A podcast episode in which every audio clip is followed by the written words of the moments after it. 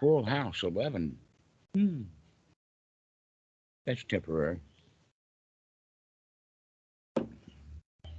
Okay, so guys, welcome to um, the UK Sangha. It's um, uh, Sunday afternoon in early May. What is this, the 5th or the 6th, something like that? The 7th. Wow, numbers fly, don't they? All right, so um, the thing about that is, is that it's the numbers that fly on your calendar, but people mistake that and think that it's days. But every day is a day. Just they're all the same. Every day is a holiday, and they're quite holy. But the numbers keep flying by. Such is the nature of the mind. We can't tell the difference between a day and a number. so, we're going to talk a little while today about what is the mission of the Open Sangha Foundation. And uh, the mission basically is to unify Buddhism in the West. A pretty lofty goal to unify it because the Westerners already come with a divided, divisive mentality. And a lot of people think that the Mahayana is different than the uh, the Theravada or the Zen or whatever like that, and they sort of put them into various buckets. DJ, good to see you. Good to see you, Dhammarato, and the rest of the crew. uh huh. So, the Western mentality is, is, that these things are all different because uh, Christianity is all broke up. And so we would think that Buddhism is all broke up. To one fact, no. What happens with Buddhism, and has happened historically in Asia, was is that the actual teachings of the Buddha got transmitted to different places in kind of bits and pieces. Always just enough to make it work. Zen's got all they need to make Zen work, and they've had uh, uh, Zen masters for centuries and centuries, and we know all about it. They've got a huge, uh, interesting lineage and a whole lot of jokes around it. And so, whatever they're doing, they're doing it right. Until Zen gets to the United States or in the West someplace, and then all of a sudden it's the Westerners who think that they're doing it. In fact, they force themselves to do it exactly right and that's the problem, because Zen is not exactly right. It's actually exactly nothing. and that's, that's hard when we've got the idea that we got to get things right. So, uh, it's also been said, by the way, that the Theravada who study Zen, they know Zen better than the Zen masters. They may not be able to practice it yet, but they certainly know it. Why? Because the whole quality and everything in the Zen can be found in the suttas. So the teachings of the suttas got there, but the suttas themselves didn't. The problem is, is that in the West, it all comes from um, lay people, not monks. That monks didn't come like they did all over the Asia. The monks spread the Buddha, uh, and they did it in a family kind of way. They traveled in, in groups, and this was how Buddhism was spread. In the West, it's spread by books, by internet, and by sometimes celebrities, rather than the actual real Dhamma. And so that's what gives the idea that if we can bring all of those together, we can bring them back so that uh, the, the teaching of the Buddha actually becomes quite effective. No matter which cultural baggage you want to carry along, you'll eventually drop that baggage. And then you're actually just in the Dhamma or the Dharma. Put an R in it if you like, I don't care. So that's at the top scale at a little bit lower down in the structure, because I'm just giving you the top idea. But in there's deeper into the structure of, well, when someone comes, let us say, to the website, there's a wide variety of people with a wide variety of experiences with Buddhism. One of the things for sure is they probably have heard about Buddhism or they wouldn't be on the site. So we don't have to go to that level. But we may, in fact, put some basic stuff about the Four Noble Truths and the Eightfold Noble Path. But we do want to make distinctions between new students, old students, wannabe teachers, actual teachers, teachers that charge nothing, teachers that do it for free, teachers that are ordained. This would be the various strata. And then we're going to collect all of these people who sign in and give us their information, the ability to contact each other, either through um, comments, messages, or emails. We'll also allow everybody to have one, two, or three photos and that kind of thing so that we get a massive amount of information about a massive amount of people. And then we can do searches like I want everybody who knows anything about Zen who lives in California, and it will give you all of that data. And so the point then is, is that what we're going to be looking for and as a project that actually costs money is that I want to start supporting people who are afraid but do want to leave the lay life, but they don't know how to do it because they have to have money. And there's a kind of a big transition that happens between, uh, let us say, living the ordinary life and living a life of, of ease and comfort on the cheap. And that's what we're recommending. But some people need support, support like with plane tickets, support like, in fact, my ideal would be that instead of all of the guys getting on a jet plane and coming to Thailand, is to people start going all over the various Wats in the West. Go introduce yourselves, see what's happening there, not just what's in the sense of Thai, Lao, and Cambodia, but whatever is there available. So that if you're into Theravada, go visit the uh, Zen Center, go visit the Mahayana, move around, find out what's going on, network, so that we can begin to get to find these guys who actually do want to ordain and they can audition then on the website of who is willing to support me at $5 a month or $10 a month and let me go and live in what Greensboro. Or maybe another way of saying it is, is that guy probably won't much have much need for money. He probably already owns a car, and that's okay if he already owns it. In fact, you probably all the physical goods that he owns, he could probably pack into his car and then go live in in the Wat with the car in the parking lot. Doesn't have to travel much. But then if he starts to teach and starts to get moving around in the neighborhood, then he'll need a little traveling money. But the idea then is, is that if we can get Westerners to move into the various Wats all over the place, then, uh, and make friends, by the way, with the abbot, no matter what tradition it's in, but learn from the monks because these monks have been into Buddhism their whole lives. Doesn't matter what tradition he's in, he's in it. And lay people are not. And so lay people cannot help lay people in some of the things that need to be helped, and monks can't help lay people in other things.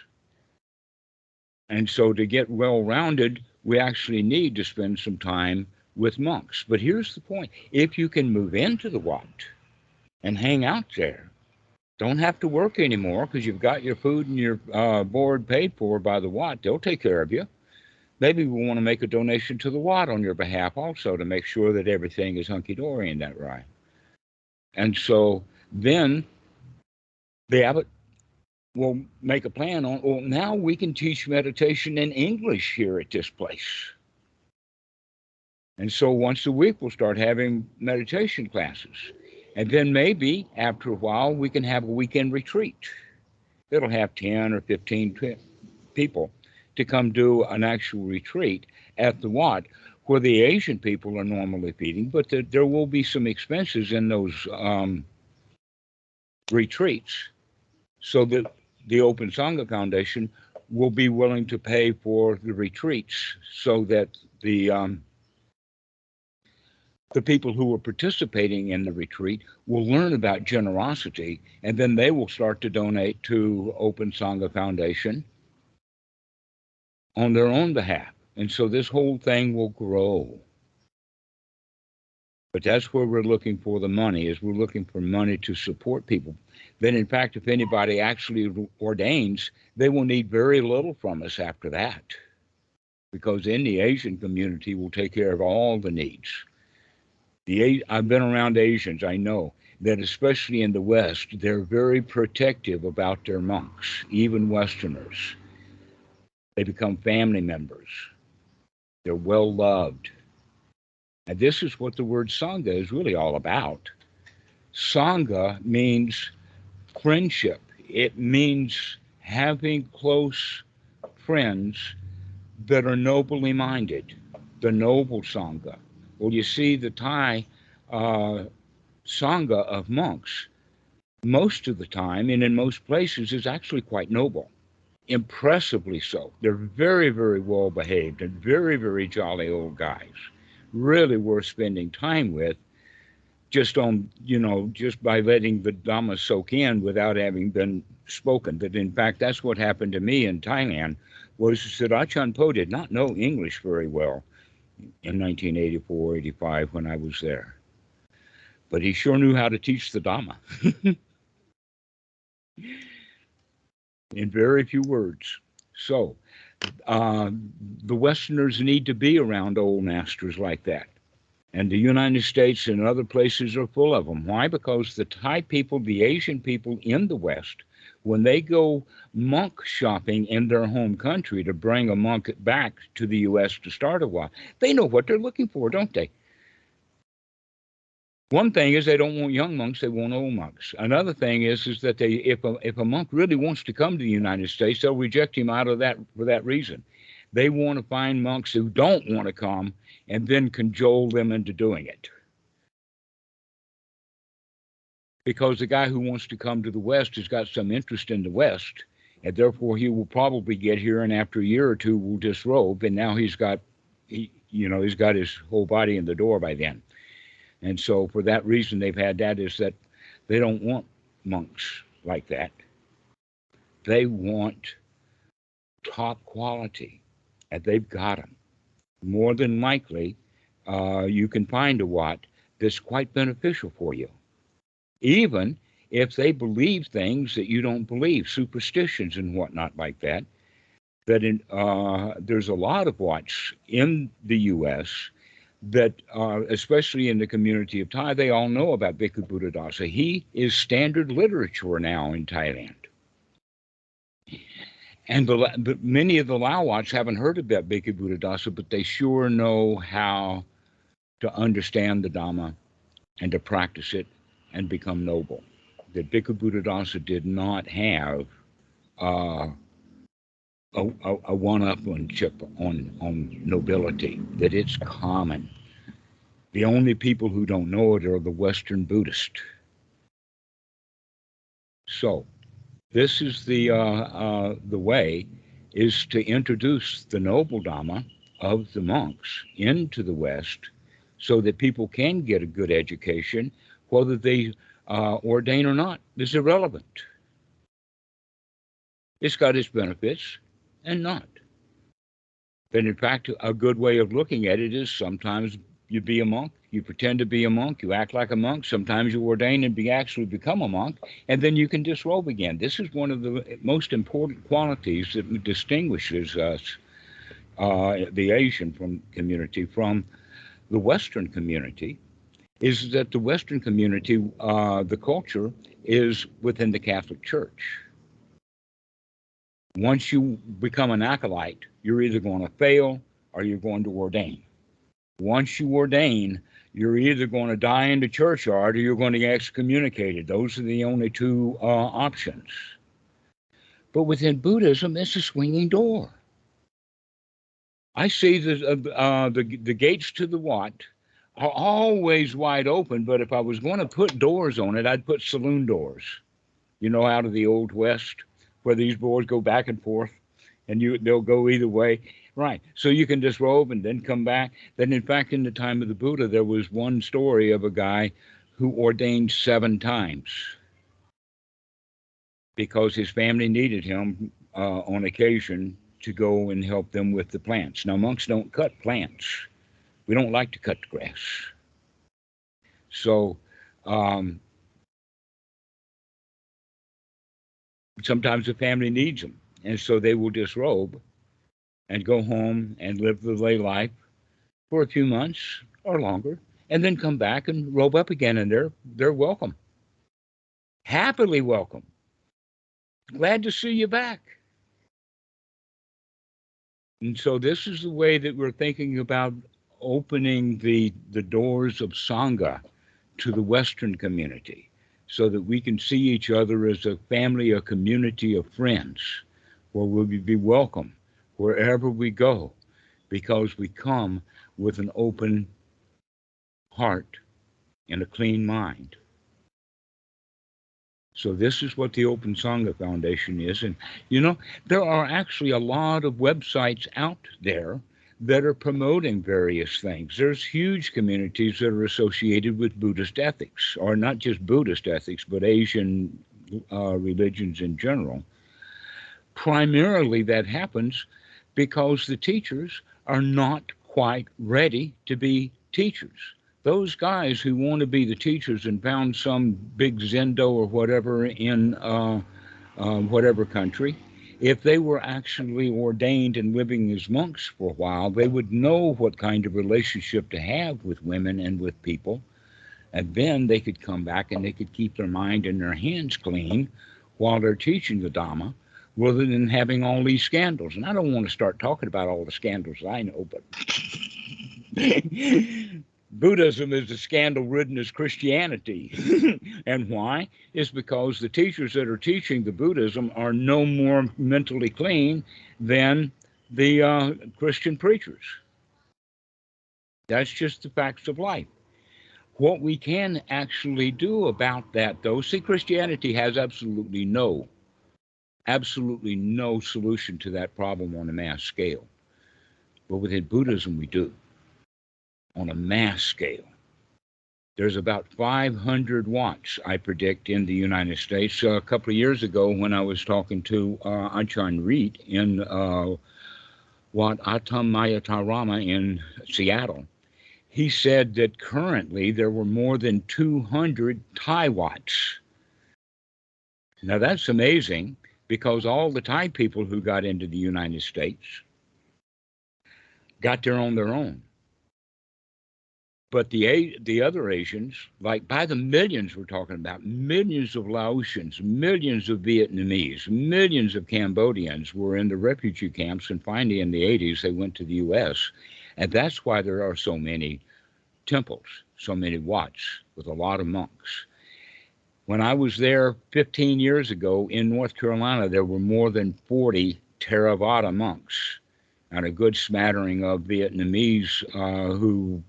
the Vietnamese are actually quite gushy because the government uh, 50 years ago uh, forced Theravada and Mahayana to merge, which was the best thing that could happen to them. So in the U.S., I see both Mahayana and Theravada monks living in the same Wat uh, in the um, Vietnamese tradition, and they're both they're welcoming to both sides of it too. So this is the way that we want to look at it. And there's ample opportunity with 500 Wats. If we had one guy in each one of those Wats, that means that we could have 500 retreats every month. We can handle 5,000 people almost free of charge because it's all done by joyous giving and it doesn't cost anybody much of anything, with the understanding of paying it forward. We pay for the first retreat, and then we say to the folks, hey, if you got any value out of this retreat, why don't you help pay for the next one so that other people can get benefit? And so we begin to pay things forward. This is how I, I in fact, I, I think of it with Achan Po. I could never return, I could never pay him back what he has given me. But I have to pay it forward to you guys. So take it as a gift. If it's well received, then I will be quite joyful. And this is what we need to do is continue with that tradition of paying it forward and doing it in a sense of community and harmony. And I think that eventually, with that kind of thing happening, it might, in fact, have some political influence on the United States. And then the step after that is destruction and despair, like Christians are going through right now. So everything goes through a cycle. But this is the beginning of this one. Because other than that, Buddhism is going to stay in the state that it's in now and only get worse because of the influx of millions of people, basically due to AI. In the next 10 to 15 years, the whole planet is going to go through major revolutions about employment because all the machines will be doing everything. What does that leave us? Well, to me, that's a grand opportunity to practice. No place to go and nothing to do. We'll just sit here and have fun. Sit within a community, have lunch together, and everything's fine. Go to sleep on the floor, and we're good to go. But humanity is not going to do that. They're going to be out there with their pick shovels and uh, pickaxes and shovels and all kinds of stuff uh, in fact, I think, no, that's the wrong era. They're out there in America with their AK 47s and their Glocks. and in fact, they're already out there. So, this is what happened when things begin to fall apart. But out of that falling apart, out of the death of the society that we're having now, that's going to take a few years, there is the possibility of rebirth as an open Sangha so that people communicate and get along with each other in a friendly way. We're not afraid of each other anymore. I mean, almost all people, when they're attacked, or they attack someone, is because they're afraid that if they don't do it first, they'll be the victim. And so instead of, um, let us say, um, preemptive strikes, we have preemptive hugs. And everybody gets along if we can train enough people to be able to do that. And I've got already all the teachers we need, more than enough teachers. Where's the students? The students are all afraid that they can't afford or they won't be. I mean, I would, I, at one time, I estimated that uh, uh, my affiliation with Buddhism has cost me more than $10 million in lost salaries. Whew. I didn't even miss it. that in fact I feel wealthy, and if I'd have kept all of that money, I would have spent it and felt poor. But now I feel really wealthy. And so if, if you have that feeling of wealth and generosity, then we don't harm anybody. We harm people out of fear. So we have to teach each other how to not be afraid of each other and then we humans can be like more like uh, what is it, bonobos rather than chimpanzees. Chimpanzees are at each other's throat all the time, and the bonobos, every time they have an argument, it ends in sex. Generally, right there on the spot.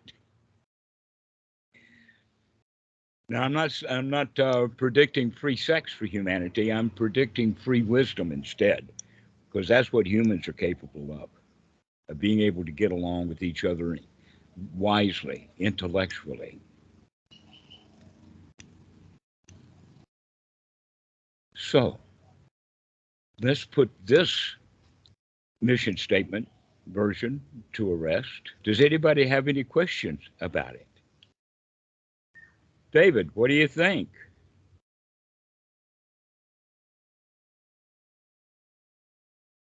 Oh yeah, sounds uh, very good. Uh, just uh, wondering because I I just came to Thailand, so it's not like uh, I can do much to support the spread of Buddhism in the West. I feel being here. Uh, well, I would see you as one of the candidates for our support. Okay. Mm-hmm so that you can live the life of Riley. Actually, I've seen actual episodes of the life of Riley. I live a whole lot better than Riley did in that TV series. So anyway, this is the uh, the the point that I've met many guys already who would love to take the leap. I've had several women who are also looking for it. That in fact that leap that we're talking about is that which is done not in faith, but in uh, confidence that we can do this. And uh, changing one's lifestyle into the Dhamma is, is a pretty good working definition of what it means by a stream enterer. You just jump in. You start living the Dhamma. That's what's important. Making money is not important anymore. Why? Because always I feel unhappy and miserable. Fighting with my teammates and fighting with the boss, and fighting with the bank, fighting with the SEC. And all, oh, I got $10 million. Of course, I'm going to have a battle with the SEC. and it's an unhappy lifestyle, and people don't know that. But if we can get a, a group of people, a larger group, who learn how to, to live with each other in a harmonious way, then that mentality will start to grow. It's noble, and we know that it's higher quality. My mom said something like that. She was a Southern Baptist. I mean, right down to the core. She li- she uh, went to. I started to say lived in. She lived in many Baptist churches more so than at home. The, the old story is is that we went to the church every time the door opened. Well, my mom had the key, and so did my dad. So that's the kind of background that I had.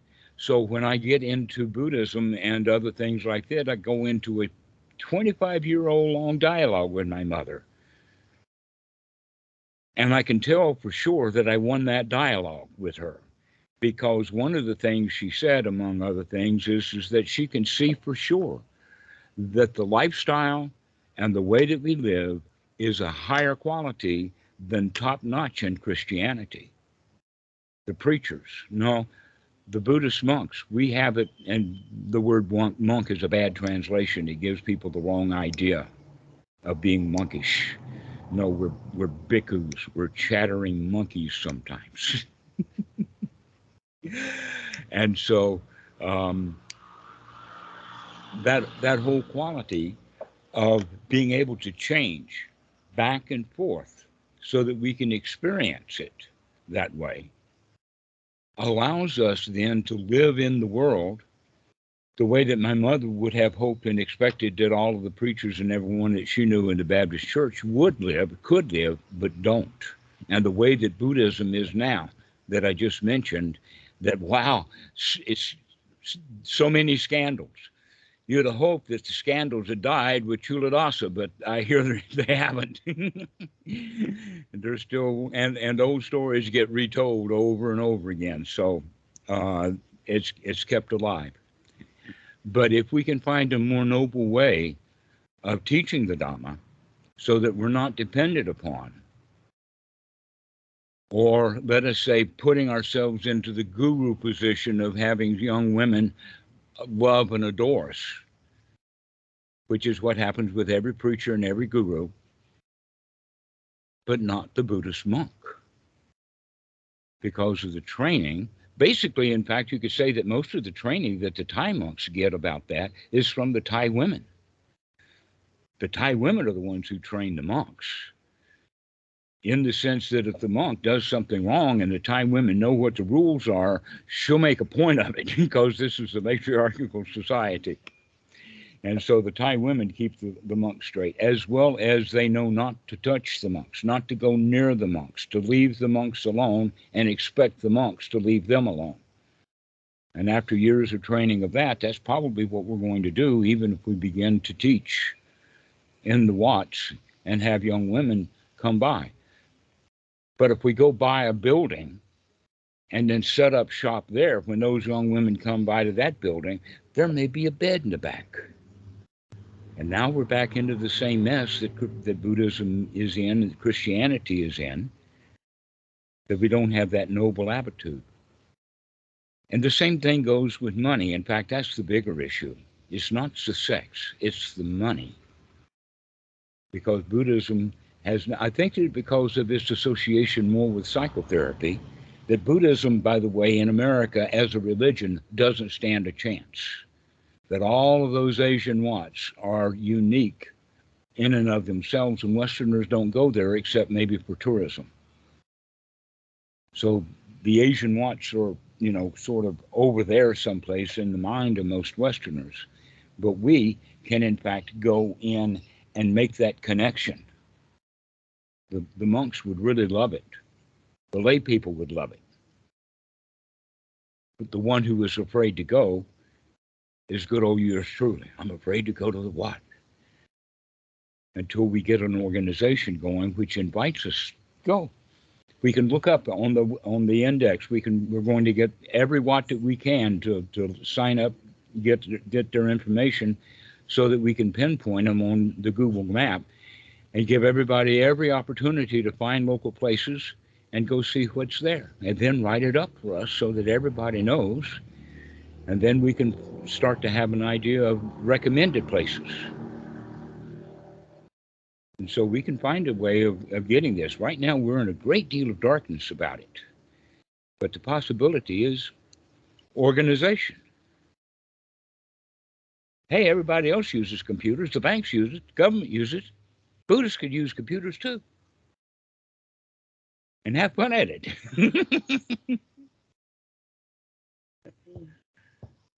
so, does anybody have any questions? We've been going here. I mean, this is only half a story, and I mean, half an hour rather. And I'm running. Yes. Yes, Susan. Where are the women going to fit into this? I'm, and I, I say that very lightheartedly, but I'm I've Mhm. only ju- I've Excellent watching- answer. Excellent answer. In I'm the the same here. in the same Wats that the men would do it because the women actually the asian women in the community run the place and we would expect to have women in the retreats that in fact uh, uh, the the only issue that I can see is is that most of the smaller Wats don't have room for the women because there's not enough women there to have. Yeah. but that but we're going to fix that too. That's not chauvinism. That's just a matter of availability. Yeah. and if you start hanging around and make friends with the old asian women at any Wat they'll find a room for you that if you if the women go to the the monk and ask about it he's going to get all flustered and bothered because women are not supposed to come to him for that kind of stuff. But that's the but but in the western mentality oh well he's the boss. I got to go to the boss to get this kind of problem fixed. And so there's part of the miscommunication. Thanks for answering or asking this question susan just because there's not so many and i will tell you what part of the reason why men are so into spirituality is because they are so into suffering and dukkha and they know it that I would say offhand that women are more balanced and therefore they don't wind up needing. A, a clear example to me is, is that uh, the nurses do all the dirty work for the surgeons. And the surgeons do nothing but take their little scalpel and cut a little bit and hold it up in the air and everybody to see while all the women are doing all the work. Now tell me an industry where that doesn't happen, especially in the old days for the typist you know, the secretaries, they ran the show.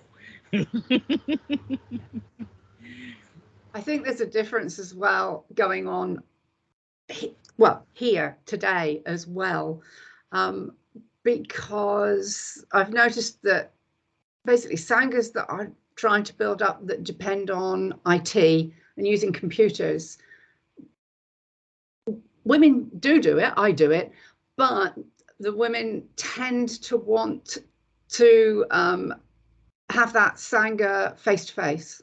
Yes. Less inclined to use IT. Yes, that's exactly right. That in fact, uh, um, in we're actually to the point of, of asking the question: Are we ready to actually have a Zoom account so that we can handle 300? I don't see us using Zoom like that. I would say that we would be more likely to use it the way that people use Skype, and just two people get into contact, maybe three or four. The Skype to me looks like a very good platform for this kind of thing. I mean, we're on Skype now; it works fine but we but uh, video calls are are something that we would encourage. That's in fact something thank you for asking that question because what we'll do is uh, give uh, on our sign up form peel a place to put a skype address so that they can be found. That this is very very much in a way kind of like linkedin for reality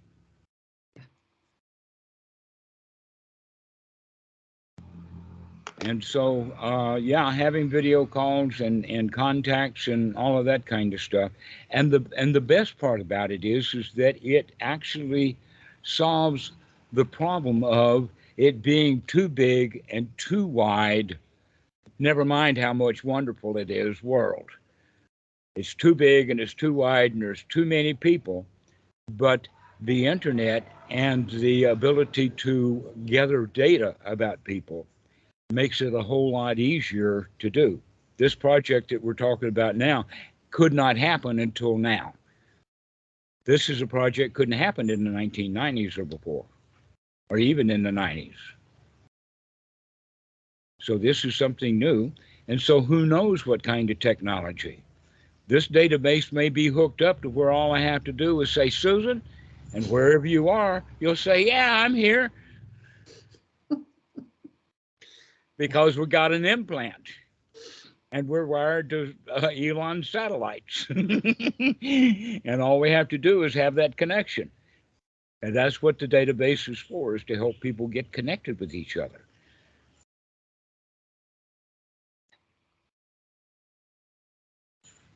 So that distance uh, be not a barrier.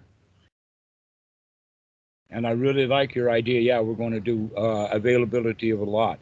That in fact, here's the idea with that too, and that is is that when when guys are ready to make a big leap into it, one of the things that we all want to do along the way is teach the Dhamma. Even the beginners that that are getting results for it, they want to fix their family right away. They don't have the skills yet, but they know what's wrong with them. they can certainly tell that.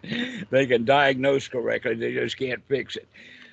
But we're all wanting to do that, to diagnose what the problem is and to get it fixed. This, I mean, we're kind of physicians, each one of us. It's built in to us as a package, and that's something that's beneficial.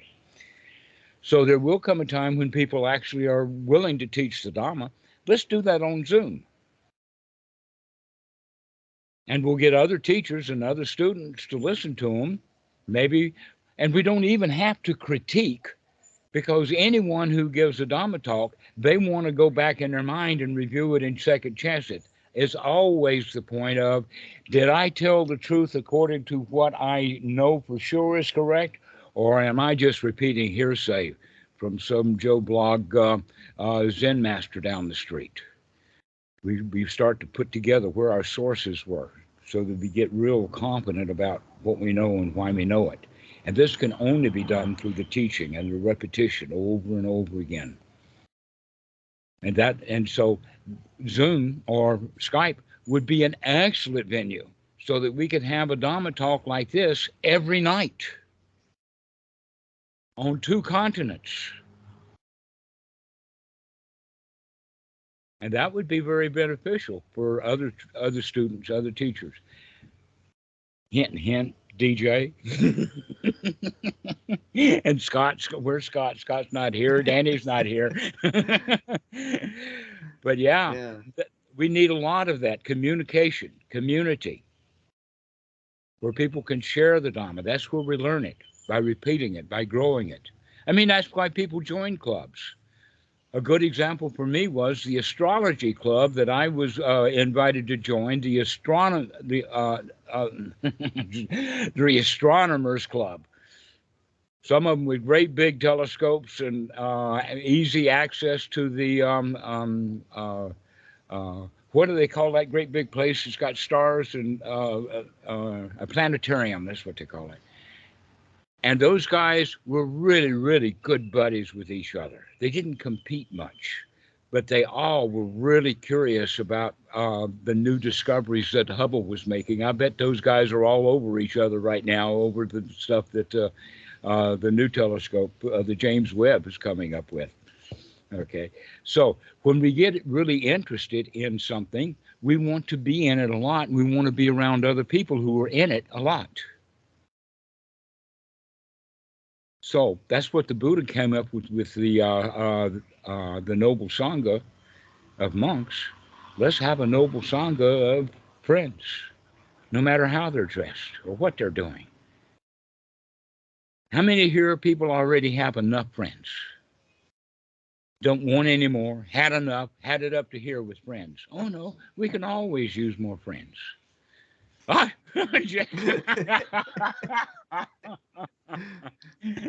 had it up to here with us, huh? I actually feel I have a, a lot of friends, so yeah, but yeah, yeah, you're right. Never enough. And not only that, but here on the uh, international Sangha, there's still not enough of us to find each other locally. But I bet that there would be good Dharma friends in whatever city that you're in. You just don't know who they are. So we need a way of connecting so that you can have close, dear friends. And an opportunity to practice generosity. That's one last thing that I'll say is, is that when I first became a monk, I didn't like it because Ajahn Po took me on Pindabat himself, along with a few other monks, and took us to the back of the Wat to a really, really poor neighborhood. It was hard to get there. It was slim pickings where we were there and hard to get back to the Wat, intentionally so uh, part of the, part of the training, and that my attitude was, "Hey, why should I want to take anything from these people? They're already poor enough, and I'm better than they are, because I've seen better money than they ever have. You know that kind of mentality." But then I learned to actually be grateful to their generosity. I was ruining their generosity by being above it. Their gifts weren't good enough for me. Sort of like Johnny when he gets socks from Granny at Christmas. And he looks down on those socks and looks down on Granny because that's all you got for me is socks for Christmas. Where's my pony? and and so that learning then to be grateful to these people and as the gratitude grew, so was the, the bounty for some reason. It got better. Or maybe I just got used to it. But this is a part of the of the practice is to learn to be generous and grateful with each other. That this is the thing that promotes friendship. And so we go about looking for ways to help people. That's one of the reasons why I will keep to anybody who wants to come to Thailand. They've got a free room on my porch here. They're welcome. You're welcome. Susan, even you, you're welcome. We got room for women.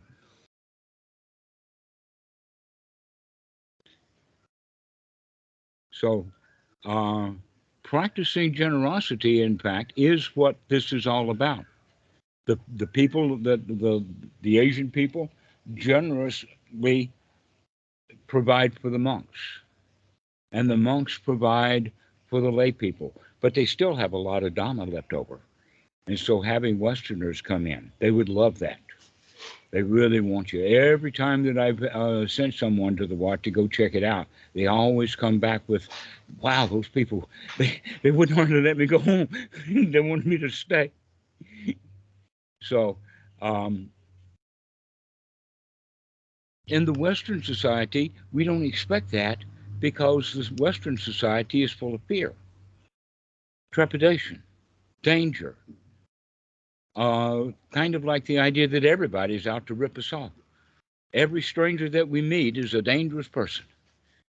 And we can change that attitude within our group here to where every stranger you see is a perfect opportunity for a new friend.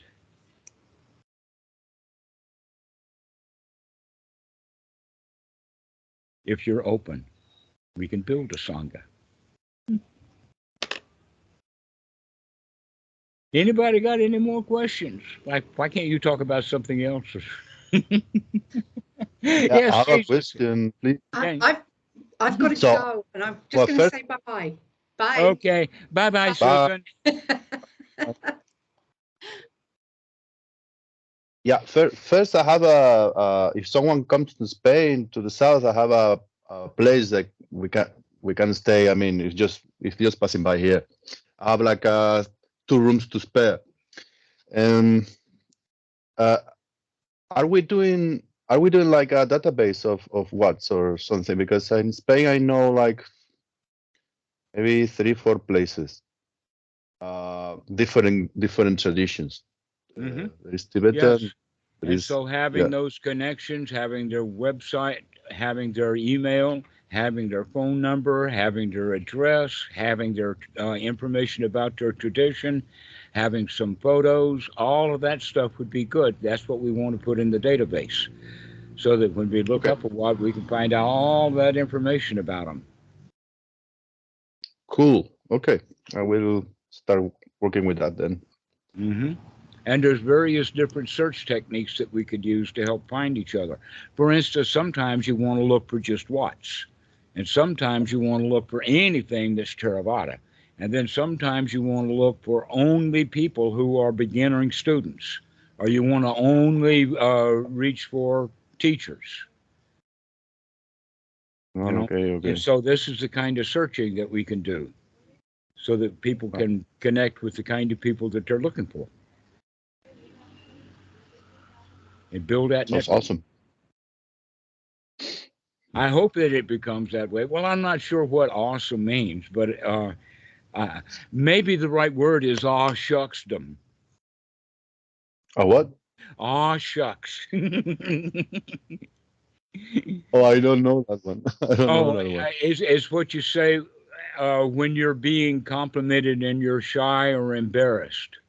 Ah, all right. All right. All right. Okay. Aw shucks. Okay. But awesome, like I get into, into a state of awe all the time. okay. So yeah, let's let's hope that in fact the website can help a whole lot of people get into states of awesome.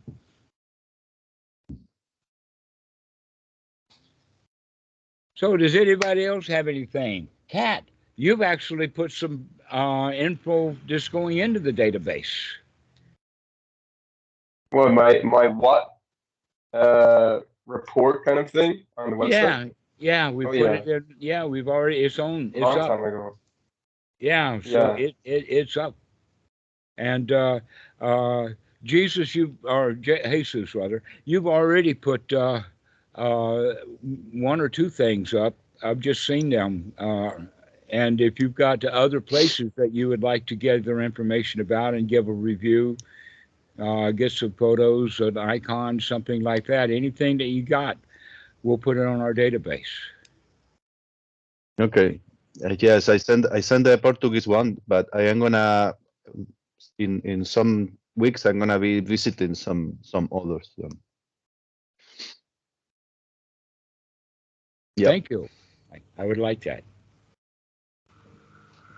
David, you can write up the purchases that you've seen on uh, uh, Koh Samui. Uh, yes, I would like to do that. I've already wrote a bit about the last center I went to, so I'd like to post that still. Uh, also, one thing, one question. Uh, yes. So the temples, the monasteries in the west, they usually have websites, right? But no. And if they do, it's in some foreign language. Usually, Yeah, here along. It's only if here's the thing: if you've got a Lao Wat who has uh, who has an English language website, that's only because they've had a Farang who comes and has uh, been at the Wat long enough to fall in love with the place and has done their website. And maybe that's really easy to do because they've already got it up in Thai anyway. And so going on to multi-language, but no, that's one of that's one of the problems of gathering information is that it's in a foreign language. And yet we yes, can do it anyway. And uh, here in Thailand, I I find it's very hard to find information on the Wats here because usually they don't have websites. Like each Nope. Like it's it's hard to find information like a program or like anything like. Right. That's why I'm playing, doing the role of information uh-huh. central for all the Westerners who I know of coming to Thailand. Because I know a lot of Wats, but I don't know them all. That in fact on Koh Samui, I don't know them all. I barely know any much about all of them on this island. I've been to been to most of them, but on Koh Samui, forget it. There may be 75 or 100 Wats on that island. The one that I would recommend for you to go next to is Wat Lamai. It's Wat by the way in the town of Lamai. Uh, Wat Silenu, is that the right temple? Uh, the name of it, as far as I know, they all called it Wat Lamai, and it may have a more formal name. For instance, the Wat um, Silanu is the Wat that everybody says, but it's got actually a, a, a Google name of Tamaratana. And so, how are you going to get C to new or C C new out of uh, Tamaratana? They're, they're just different, and that's going to be the problem. So when I tell you a Wat, like for instance, I was just overjoyed to find out that a Wat Pang Boa, which was the Wat that was dying and dead by 1990, has now got a huge amount of construction. It's a full-blown Wat now.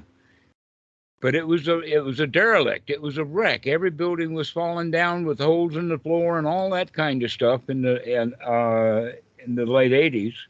And now it's got all brick structures all over the place. And that's a big surprise. But the thing that's also a surprise is it's still got the same name in the same place.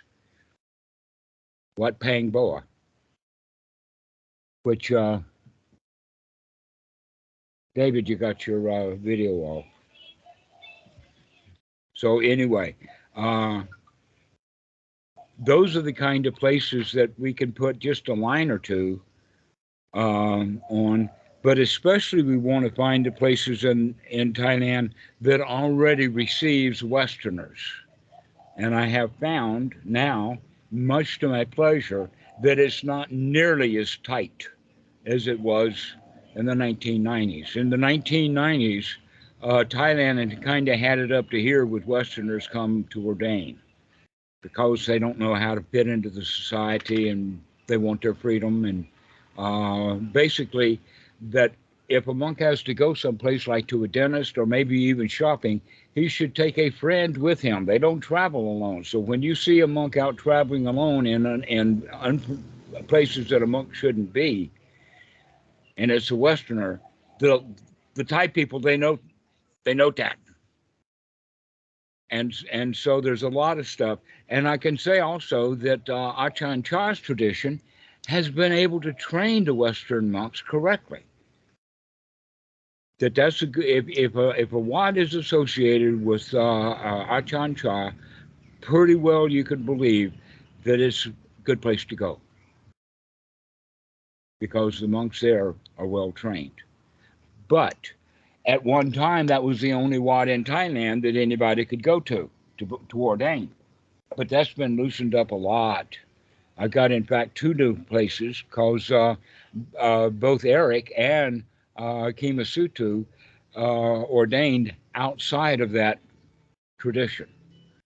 So uh, I know that there's other places. So that would be one thing that I would like to find out about Thailand is where can we send if, for instance, it's possible that I, right Yeah, now we've got five or six guys right here in Thailand. What's going to happen when you when there's 150 to 200 guys? What happens when we've got a whole yard full of tents here? You know, there's other places for them to go. The only reason they'd have to stay here is because I'm too ignorant, too stupid to go find out places for people to go. So that's I'm really interested, uh, David, in, in finding that. So you help me, and we'll go figure it out. I'll send you to a few places to see uh, if you want. We can go uh, look around to find out the places. I'd really like for somebody to go to Laos to visit some of the Wats there. Why? Because I know that Dhammavitu, excuse me, uh, that uh, Eric, both Eric and Kimasitu have already been in Wats and Laos. And so I, I've already known that the connection was very strong between the, the Lao monks and the Thai monks, especially in the border areas. But now we can see that the Farang are actually crossing that border too. And I already also know that there's a place in Phnom Penh that if somebody wants to go to Cambodia, we've got one place that I can send them there. But that's a city Wat. It's actually downtown um, uh, uh, Phnom Penh. But there's another Wat that I know of in uh, uh, that would be good for uh, a young monk for training because it's actually a, uh, a grammar school and high school for young boys. They've got a, the monks have traditionally had an education system here in Thailand that's fallen apart because the government's doing education now big time. But over in Cambodia, the, go- the government still doesn't have an educational system going, so most of the kids that are educated are educated in the Wat. But they don't have to be orphans. Mom and dad, and in fact, what they do is the boys go out on Bendabat following one monk at, at, that's the head, an adult monk, and he carries all these kids all through the neighborhood. But basically, what he does is he knows the route, and he takes kids that are on his route, so that every kid meets their family every day. So mom doesn't have to go to the Wat to catch up on him. The kid's there every morning for breakfast. And mom comes out and feeds her boy like she feeds all the other kids in line. I think that's quite beautiful. But that's how they do it in Battambang. And I would suggest to anybody that would be a good Wat for a Westerner to go hang out. So, this is the point. We're in the future, things are going to get tough because uh, of the uh, the mentality in the West of you got to work, you got to eat, and now all of a sudden there's not going to be any jobs by 2050, 2040. There's not going to be enough jobs. What are people going to do? Well, we've got the way of the Buddha to just sit and hang out. A little of everything will do you, and you can have a very happy life. But the Westerners not going to figure that out on their own now, are they?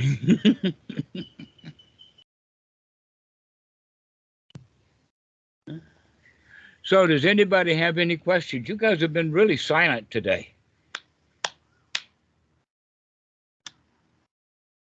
Oh, I I don't was, think I have any questions, but I just want to thank you. This is my first time joining, so uh, I'm grateful. Oh, okay. Yeah. Yeah, I- it would it would be good if you gave me a call and we can talk about basic practice. Okay, yeah, I will do that. Okay. Yeah. Marcus, do you have anything to add? You look like you're really laid out and comfortable. Um, I mean, I'm just glad that the project is uh, taking off and haven't been involved myself because I'm kind of busy with uh, exams and stuff for a little bit, but um, we'll see. All right. I'll take that as a definite later.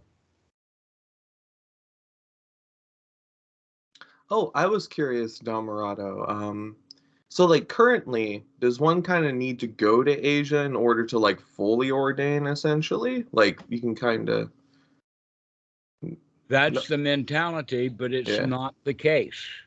mm, that in fact in uh, basically what we have to do is put things together. And this is what it takes. Number one, it takes an upajjhaya. It takes an achan. It takes a wat. It takes an individual Westerner and a few people to support him. The upajjhaya is the one who is actually responsible, and that the um, the achan is who he's going to live with. And then the um, the the wat normally isn't going to be the Wat where the ajahn is, and we can arrange that. Any basically any abbot of any Wat, when you make friends with him, and he likes the fact that you're around, he will take you under his wing. And if any talks about ordination or whatever happens, he will in fact know how to do that. Basically, what everybody wants and deserves is a really, really senior monk for good auspicious ordinations. That's a whole tradition that I don't want to get into in detail. but uh, uh, Kesha Thero was the Sumdat Sangharaj of southern Thailand. It was like he was uh, in the top six superstar monks in Thailand, and he was my Upajjhaya. How did that happen? I don't know. Ajahn Po did that, but it shows what kind of cloud Ajahn Po had. All right. I do also know of an Upajjhaya in um, the U.S. He hangs around. Let's see, where's this guy? He hangs around uh, Atlanta and Dallas and that kind of area within the Lao community. And he's been he's the last time I saw him was 15 years ago, but he was a very young, 40 years a monk. He was just turning into his 60s. He's 75 now, but that that those extra years just give him more clout. So 40, 50, 55 years he's been a monk. And he's about 75. And that uh, uh, he does a lot of that that duty. He's upajayed a, a lot. Most of the ones who have that ordination are for those who are going to stay long term. If the kids are going to ordain for the weekend because grandpa died, then they won't have such a high class upajjhaya that any monk will do. Actually, 20 years. A 20 year monk will do for that. But mostly you want a 40 year monk, a real Mahathera. So um, they're, they're available in the West. That's the that's the important point. Is is that are there any upajjhayas in the United States or in wherever? Wherever they are, they're close enough that, in fact, uh, uh, with the right kind of conversation, we can get him because we did that on a regular basis from uh, from Atlanta to High Point so that he could do an ordination or two because they love to travel. Okay, cool. Yeah, no, I was just curious if you knew like uh, any cases like in the states or what have you of people becoming like ordained. So. Oh yeah, yeah. Yeah. I, I met guy. Uh, there was a guy in Tampa, another one who was in Orlando, uh, at uh, Wat Greensboro. I was actually um, not the op- uh, not either the Opajaya nor the Ajahn, but I I did take on the role of the teacher, or take uh, let us say the uh, like an instructor at the university rather than a professor kind of thing. But yeah, we ordained two of them. I think one in 2004, another one in 2006 or 7, something like that. So I've been around that kind of ordination. Yes, it's quite okay for Westerners to ordain in the West if they can behave themselves. if they can if they can be polite and happy, then that's all it takes. And that's a big deal for a lot of Westerners.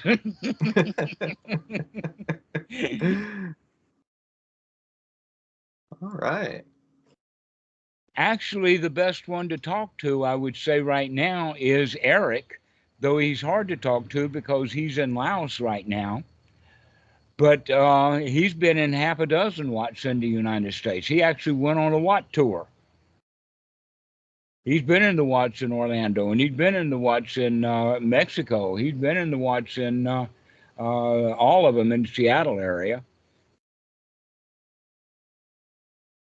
And then, in Yeah. fact, that's what we will have is is that once some of you guys are staying in contact with us through the Open Sangha Foundation, that will help the network really grow, so that we can find these niches and places like that. Because if an abbot is willing to take one guy and train him, within a few months he's ready to take on another or two.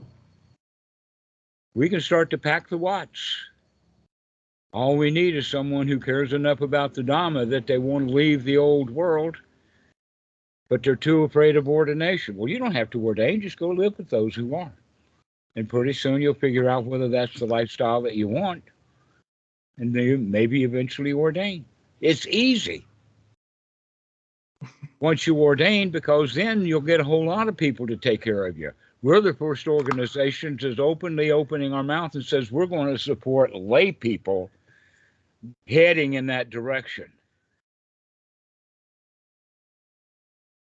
Because that's the hard part. The guy's already jumped a, a hundred or a thousand hoops once he's mm-hmm. in the robes. After he gets into robes, things are really easy. It's getting into those robes are hard. And the reason is not because it's actually hard, it's because of ignorance and we don't know how to do it. But once we learn our way around, there may be a whole lot more wats in the world.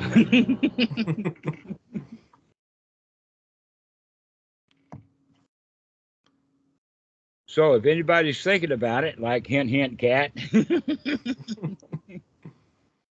Yeah, I was going to say this was a really nice talk because I will be in Thailand exactly a month from today. So these talks. David, really, you really hear that? You got a new bro coming.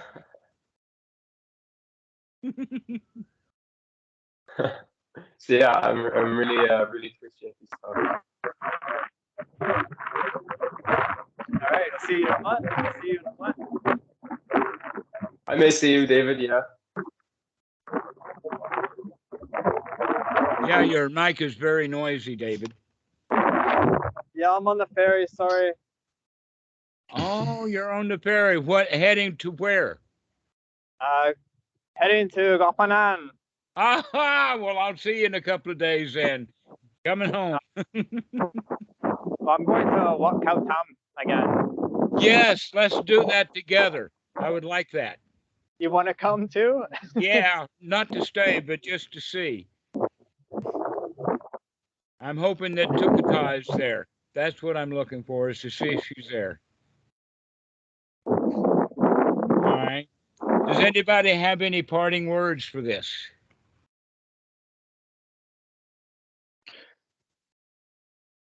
All right. Just thank, just thank you for for.